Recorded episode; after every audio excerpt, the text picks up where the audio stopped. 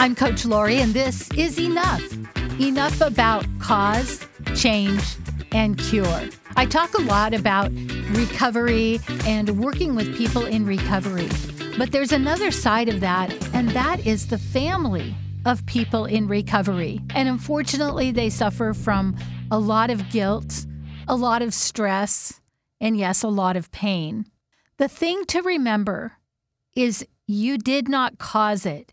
No matter how much you want to blame yourself, you did not cause it. We all have a free will. And not that being a drug addict is a choice because it's a disease and they need to get help. It's not something they can overcome on their own. But you did not cause it and you cannot change it. That is something I think a lot of family, partners, friends think they will have the power or the perfect words, or maybe if you love me enough, you will change. We cannot change the addict. Don't waste your time. Don't waste your energy. Letting go is very hard. If you need to read a book on codependence, Melody Beattie is an amazing author with Codependent No More.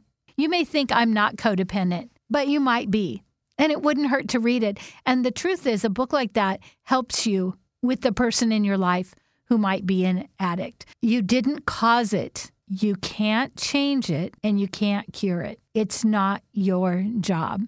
I'm talking from experience as a recovery coach. Our job is to love and to support, not to bring them into our homes.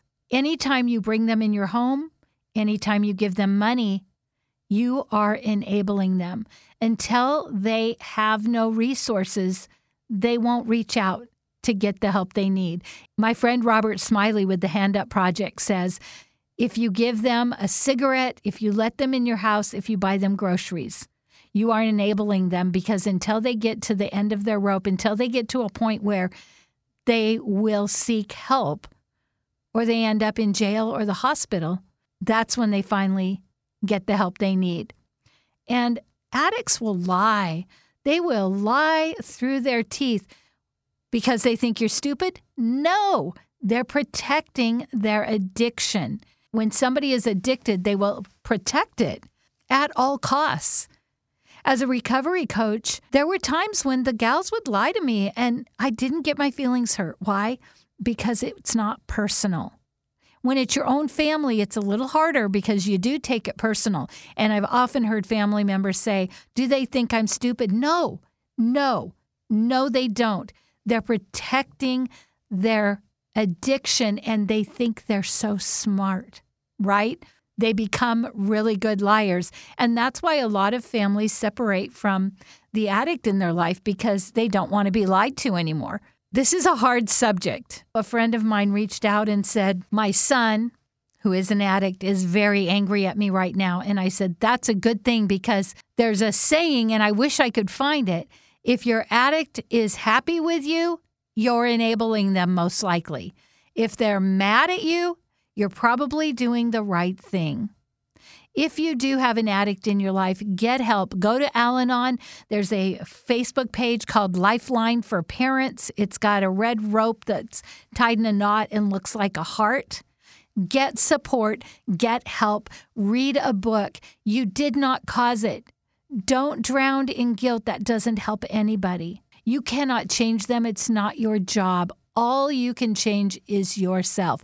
You can do work on yourself. You can read books. You cannot change your addict and you cannot cure them. Only they can cure themselves when they are ready. We can push and shove. Now, if they're teenagers under your roof, then that's a whole different thing. You can force them to go to rehab.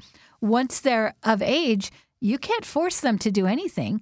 You can be mean and yell and scream and and tell them they have to go to rehab. If they go and they're not ready, they're going to come out and just use again. When they come out of rehab, if you let them come into your house, you are doing them a disfavor. They need to be in a halfway house with other recovering addicts. They need the daily connection of what recovery looks like, and they need the accountability of other drug addicts because most likely the family, parents, and spouse don't get it And then we fall back into the same old routines. You didn't cause it. You can't change it. You can't cure it, but you can take care of yourself. Radical self care, radical self love.